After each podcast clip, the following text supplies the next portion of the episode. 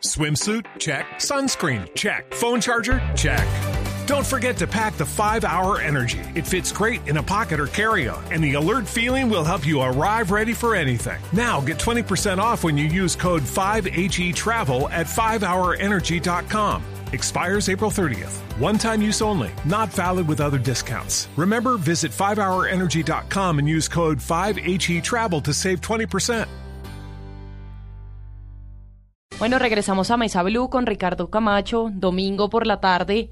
Bueno, Ricardo, eh, yo te estaba preguntando que es fundamental conocer al equipo. Según lo que yo veo que tú estás diciendo todo, es fundamental conocer al equipo para saber quién va en cada papel y, lo, por ejemplo, lo que tú decías de, de tus diseñadores. ¿Cómo es este proceso para reconocer a cada persona? ¿Cómo sabes tú? Digamos que aquí hay, eh, en el teatro hay dos maneras básicas de trabajar. La una es lo que se llama, con un término que a mí no me gusta, pero pongámoslo así, freelance. Entonces, a uno, eh, uno va a un teatro y eh, se consigue unos actores del medio y se consigue un diseñador, etcétera, etcétera. Eso lo he hecho yo. Yo lo he hecho varias veces y no solamente en Colombia. Eh, a mí no me gusta trabajar así. A mí no me gusta trabajar así porque a mí me gusta eh, tener una relación muy íntima y muy cercana con la gente con la que yo trabajo. Entonces, a lo largo de los años en el teatro libre hemos podido constituir un equipo. Eso, eso no es fácil, ¿no? Eso es un Claro. proceso complejísimo. No, complejísimo, son muchos De- años. y, y- y- y vuelvo a lo del sedazo, ¿no? Eso va quedando gente, va saliendo gente, va quedando gente, va saliendo. Pero entonces hay una relación, eh, digamos, muy directa y muy personal y en donde está involucrado no solamente la cabeza, sino todo, ¿no? El corazón y las tripas, ¿no? Mm. Con los, con, con el equipo. Y es así es como a mí me, me gusta trabajar. L- repito, lo he hecho de la otra manera y me ha ido bien. Pero le gusta Pero a mí no me, pero esta. yo prefiero es esta. ¿Cuánta gente, por ejemplo, tienen ahorita para esta obra? Uy, en esta hora son como 30 personas. Ahí son 21, 21 en escena, Sí. más el director de escena, los técnicos, el diseñador, el músico, el, el asistente de dirección. Somos como, sí, como 30 por ahí. Bueno, yo tengo una pregunta ahí como dato curioso. ¿Cuántos de los de los Andes con los que tú saliste, que fundaron Teatro Libre, quedan? Somos cinco los que quedamos. ¿Y cuántos eran inicialmente? No, eso sí, pues es que en un grupo universitario eso es muy distinto porque la, la movilidad es, Mm. es Claro, tremenda, ¿no? va, no sé qué, que el termina trabajo, que semestre, todo. se va o lo que sea. Yo no me acuerdo, pero, pero siempre era, digamos, un grupo que rotaba alrededor de 15, 15, algo así. Eh, pero de esos quedamos, sí, cinco. Cinco, cinco. ahí, Claro. Dedicados al teatro. Sí, estamos todos aquí en el Teatro Libre, sí. Y, y profesores además de la, de la escuela. Aparte de ese, de ese, de ese proceso creativo, usted dice es que a veces la obra lo, lo, lo busca uno. Sí. ¿Cómo lo busca? ¿Cómo lo buscas tú, tú una obra? Eso, eso, es, un- eso es algo to- totalmente intuitivo, Ujú. totalmente del ins- instintivo es eso. Ujú. Eh, eso es muy difícil de explicar. Empiezan a uno a aparecérsele imágenes, por ejemplo, ¿no? Mm. Por ejemplo, una obra que yo leí hace mucho tiempo y de pronto empieza a volver esa obra y, y entonces eh, empiezo a ver imágenes de esa obra. Entonces vuelvo y la leo y entonces eh, de- en, en un momento determinado digo, esto es, esto es. O la volví a leer y... y no, no sirve. Pero, pero es básicamente instintivo. O, o alguien le dice a uno, ¿no? Por ejemplo, hicimos una obra, eh, la última obra que hicimos es de un dramaturgo muy, muy, muy famoso hoy en el mundo entero, que estuvo incluso candidatizado para el premio Nobel, que se llama John Foss. Entonces, yo leí algo sobre el tipo en algún periódico inglés, me parece. Y me pareció interesante y busqué y me gustó muchísimo. Y entonces dije, voy a hacer esta obra. Me leí todo lo que escribió el tipo, todo lo que está publicado el tipo. Y, y entonces dije, esta obra es. Entonces es muy. Pero es puro instinto, puro, puro instinto, ¿no? Claro. Y claro, y eso Aprender tiene que ver con el gusto y tiene que ver con, con cómo se ha formado uno y eh, cómo está uno en esa época de la vida y Sí, bueno, sí. todo eso. Y el grupo, ¿no? El grupo, los actores. Muchas veces los actores dicen, queremos hacer no sé qué cosas, queremos hacer un musical. Dicen O los sea, actores. los actores vienen, ah, claro, a ellos opinan permanentemente, ¿no? Sí, queremos hacer un musical. Entonces, bueno, hicimos dos ahora, ¿no? Dos cabarets ahí, chiquiticos, ¿no? ¿Qué hicieron? Hicimos un cabaret, el primero fue con los poemas y canciones de Brecht, que es muy bonito eso. Y el segundo es con poemas de los poetas malditos franceses, de Baudelaire, Rimbaud, de Arlene, etc. Bueno, ¿cuál ha sido la obra que más te ha gustado a lo largo de tu carrera? ¿La mía? Sí, no, sí. eso sí. La próxima. Esta que estás No, montando. la próxima. O sea, no, se- no ha O llegado. sea, o sea, no, no sabemos, La mejor próxima. dicho. No ha llegado. Sí, Ah. La próxima, sí. Sí, es que eso sí es muy difícil. Ahora, ¿cómo es un día suyo, cotidiano? Eh, yo normalmente por la mañana eh, dicto clase. Todos los días para los Andes. Casi no, no, no, no, no, no. Yo en los Andes voy solamente dos veces a la semana Ah. y voy dos veces a la escuela del Teatro Libre donde yo enseño Sí, actuación. Sí.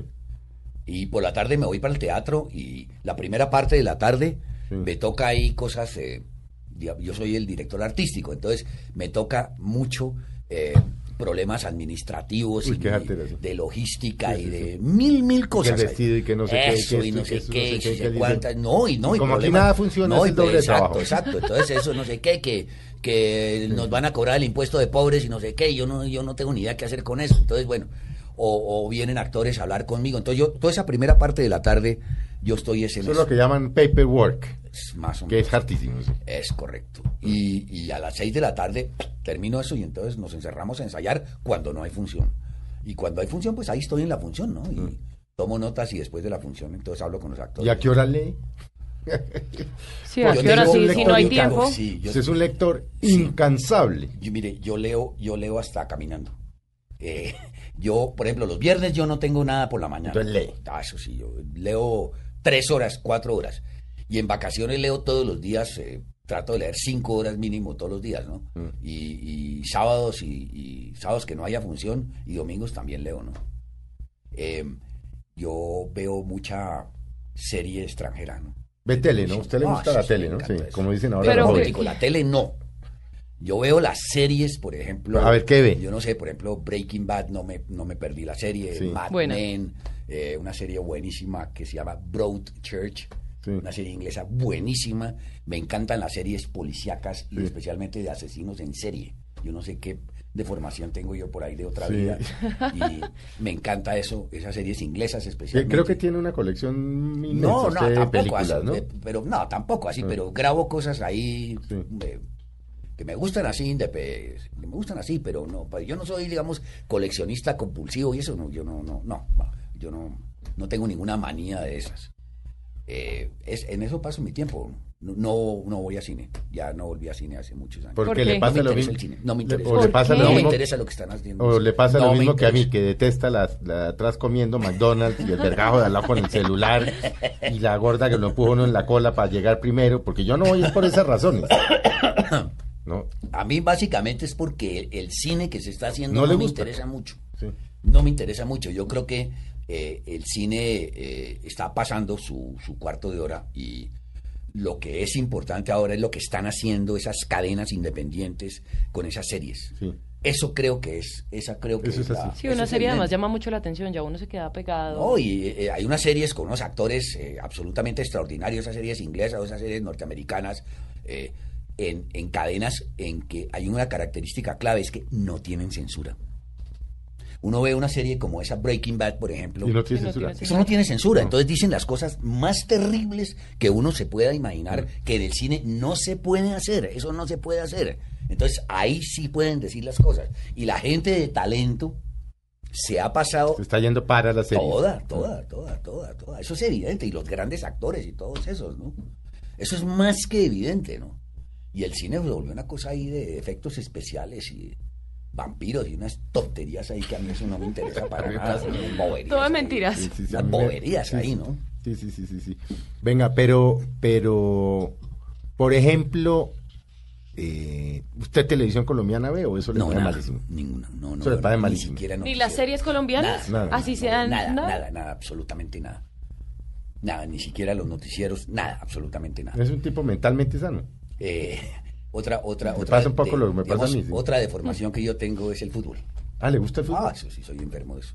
Yo hubiera querido ser jugador profesional de fútbol. Y- pero eso es ¿Y como qué pasó? colegio, Pero bien Sí, distinto teatro y fútbol. Pues porque, porque yo, eh, yo me entrené con millonarios y entonces me dijeron que, que si quería estar ahí, pues tenía que dejar el colegio. Entonces, Sí. pues eso ya, eso sí era muy difícil. Ricardo, échese para atrás. ¿Usted qué edad se graduó del colegio? ¿18, 17? 17 y medio, Bueno. creo, sí me parece. Bueno, por ahí. cuando un niño bien del francés, ¿no? Eh, llega a su casa y le dice a sus padres, voy a estudiar literatura y artes. Y, y, ay, una vaina de golpe de teatro, eso no fue como una patada en las pelotas. Eh, digamos Porque que, es que todos los de su generación estudiaban otra vaina. Claro, Economías, ingeniería, Administración. administración. Gente seria, claro, gente seria. Sí, gente que hacía la Claro, tarea. gente que hacía Sí. la tarea. Gente seria. Ya, yo ya tenía la ventaja de que mis dos hermanos mayores eh, habían abierto la brecha. Sí.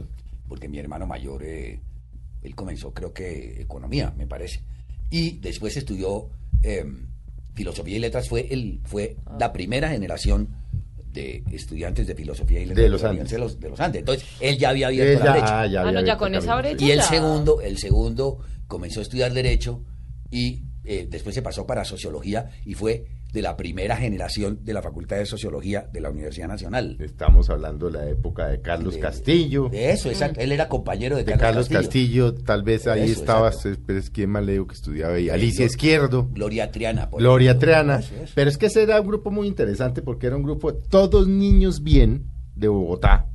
O, sí, porque Alicia Izquierdo pues Sí. era rica en Bogotá y Carlos Castillo pues era español y Uricochea, Uricochea, claro. que decidieron meterse a sociología Ah, en la nacional. sí. Ah, entonces usted ya no- ese problemita. Entonces, entonces ya mi padre, yo creo que ya, ya mi pobre padre estaba ya resignado. Pues Ya, ya no, ya qué iba a decir. sí, no, ya le tocaba Ya. mamarse No, pues ya después de esos dos, ya Ya, listo. sí, lo ya que venga. tocaba, pues entonces ya, ya el, el señor ya no decía nada, ¿no? Además era un tipo muy tolerante y muy liberal que